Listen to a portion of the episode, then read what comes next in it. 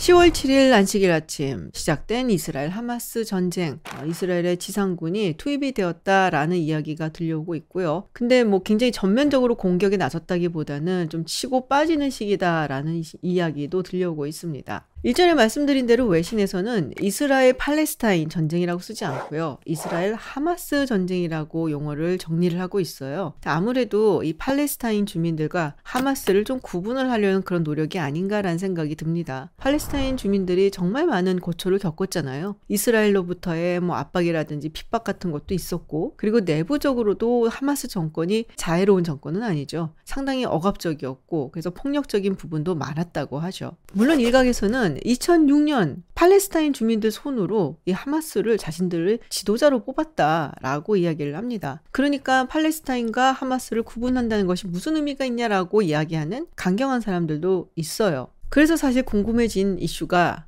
과연 그렇다면 팔레스타인 주민들은 하마스에 대해서 어떻게 생각을 할까입니다. 근데 정말 이와 관련된 글이 아주 최근에 Foreign Affairs라는 아주 유수의 외교 잡지에 실리게 됩니다. 그래서 오늘 여러분께 이 글을 조금 소개를 해드리려고 해요.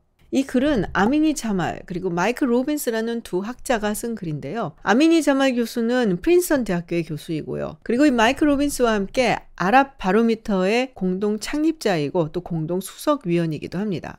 아랍바로미터는 2006년부터 중동 지역 그리고 북아프리카 지역의 16개 국가들을 여론조사를 해오는 그런 survey예요. 이걸 2, 3년마다 한 번씩 이 여론조사를 해오고 있는데요. 거기에 팔레스타인도 끼어 있습니다. 그리고 특히 올해는 이 팔레스타인 지역의 여론조사를 9월 28일부터 10월 8일까지 조사를 한 거예요. 그런데 그이 가자 지구에서 딱 조사를 끝낸 기간이 10월 6일 하마스가 이스라엘을 공격하기 딱 하루 전이었죠. 그러니까 정말 따끈따끈한 최신 조사다라고 이야기를 할 수가 있고요. 이제 그러다 보니까 여론조사를 하고 난 다음에 여러 가지 조금 이제 보완 과정이 있는데 그거를 전부 다 할 수는 없었던 것 같아요. 그래서 아주 자세하고 디테일한 뭐 문항이라든지 뭐 교차 분석 뭐 이런 것까지는 나오진 않았고요. 정말로 이 가자 지구 사람들의 하마스에 대한 생각 그리고 이스라엘과 어떻게 이 관계를 풀어나가야 되는가. 정말로 사람들이 관심을 가질 부분만 추출을 해서 그 부분에 대한 수치를 보여주고 또 분석을 했습니다. 그래서 가자지구 샘플만 가지고 분석을 해서 글을 썼는데요. 사실 이게 339명이기 때문에 이 샘플 숫자가 매우 넉넉하다라고 보기는 어렵습니다. 그럼에도 불구하고 대체적으로 어떻게 생각을 하고 있는지 이전 데이터와 좀 비교를 해서 설명을 하고 있어서 큰 그림 정도는 볼 수 있을 것 같아요. 먼저 가자 지구에 거주하고 있는 팔레스타인 주민들에게 하마스를 얼마나 신뢰하느냐라는 질문을 던졌습니다. 전혀 신뢰하지 않는다. 가 44%였고요. 별로 신뢰하지 않는다가 23%였습니다. 그러니까 하마스에 대한 신뢰가 생각하는 것보다 높지 않다라는 것을 알 수가 있고요. 여러 가지 이유를 추측해 볼 수 있겠죠. 뭐 무엇보다도 경제적으로 너무 힘들고 또 이 하마스 수뇌부도 여러 가지 부정부패가 연루되어 있는 걸로 알려져 있습니다. 세계은행의 자료에 따르면 2021년 팔레스타인 주민들의 빈곤율은 59%입니다. 이게 2011년엔 39%였으니까 상황이 훨씬 더 안 좋아진 것이죠. 물론 여기에는 2007년부터 이스라엘 그리고 이집트가 가자 지구를 봉쇄한 것이 큰 영향을 미쳤는데요. 그래서 이 가자 주민들에게 현재 어려움은 누구의 책임인가를 물었어요.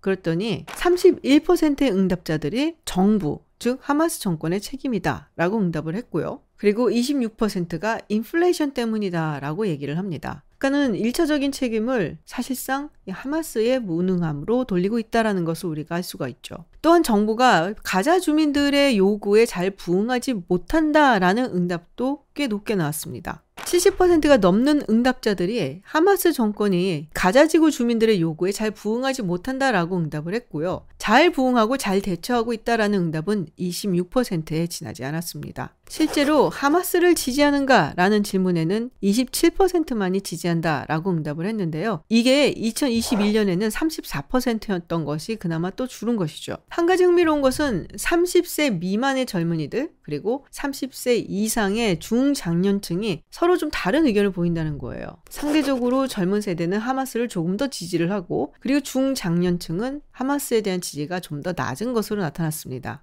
근데 이거를 그대로 받아들이긴 조금 힘든 게 하마스를 지지하지 않는다? 혹은 가자 주민의 요구에 부응하지 못한다? 라는 것에는 경제 상황이라든지 뭐 여러 가지 무능함, 부정부패 이거를 비판하는 목소리뿐만 아니라 사실은 이스라엘에 대해서 더 강경하게 대처하지 못하고 더 공격적으로 나가지 못한다라는 불만도 섞여 있을 수 있거든요. 사실 이 가자 지구에는 이 하마스뿐만이 아니라 팔레스타인 이슬라믹 지하드라고 하마스보다 더 급진적이고 더 극렬한 집단이 있습니다.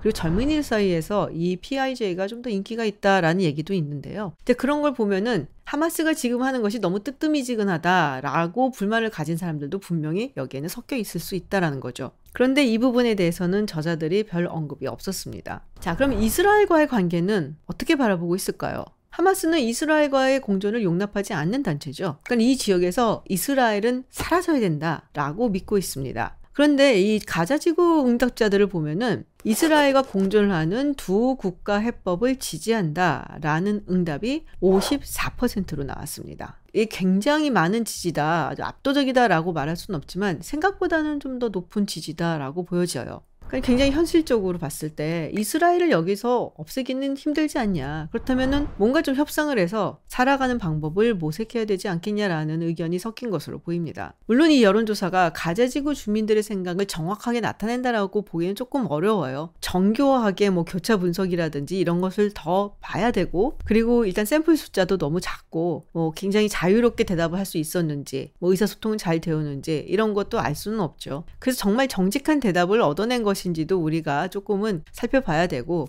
누가 뭐래도 여론조사는 사실 그냥 여론조사니까요.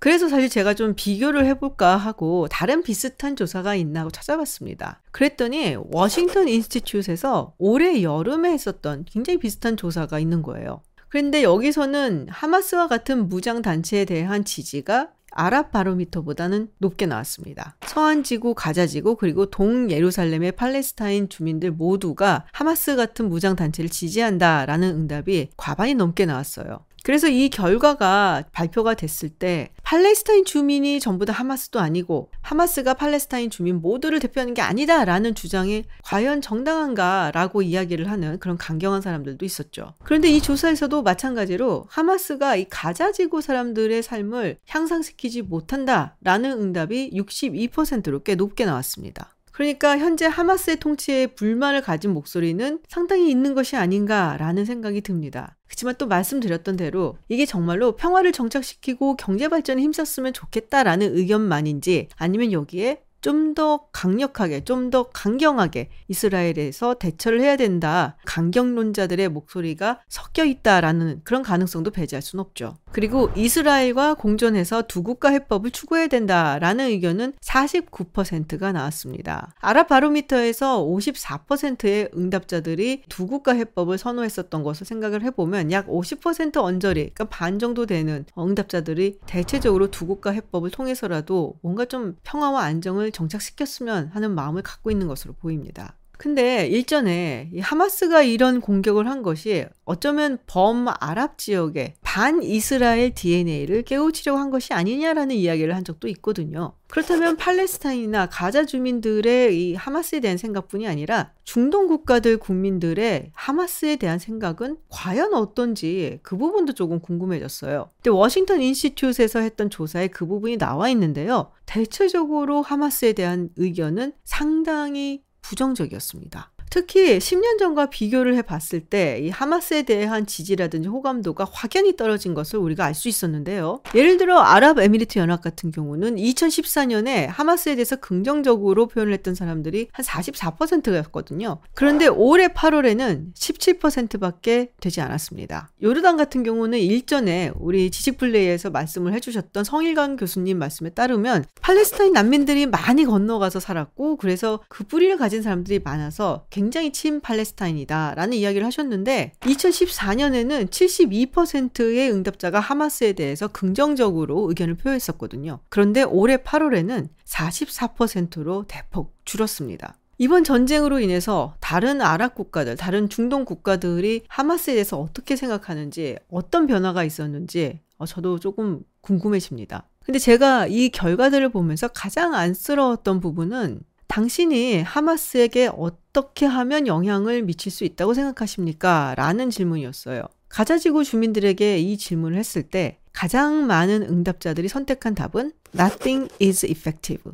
였습니다. 아, 이 사람들이 어떤 희망을 가질 수 있을까 상당히 조금 마음이 아팠던 부분이었습니다. Foreign Affairs의 이 논문의 저자들은 이 정기적으로 뭐 중동 그리고 북아프리카 지역의 국가들을 이제 여론조사를 해오고 있는데요. 팔레스타인 주민들의 하마스에 대한 여론은 사실은 이스라엘과 어떤 관계에 있느냐에 따라서 많이 변했다라고 합니다. 그러니까 이스라엘하고 분쟁 상태라든지 아니면 갈등이 고조된 상황에서는 일시적이나마 하마스에 대한 지지가 높아지는 그런 현상을 목도할 수가 있다라고 이야기를 해요. 그러면서 이들이 이스라엘 측에 요구하는 것은 그렇게 너무 강압적이고 압박적인 방법만 쓴다면 결국에는 이스라엘에 대한 적개심만 높이고 하마스의 지지만 강화시켜줄 수 있다라고 경고를 합니다. 그런데 지금 이 상황에서는 뭔가 좀 늦은 것이 아닌가라는 생각도 드네요.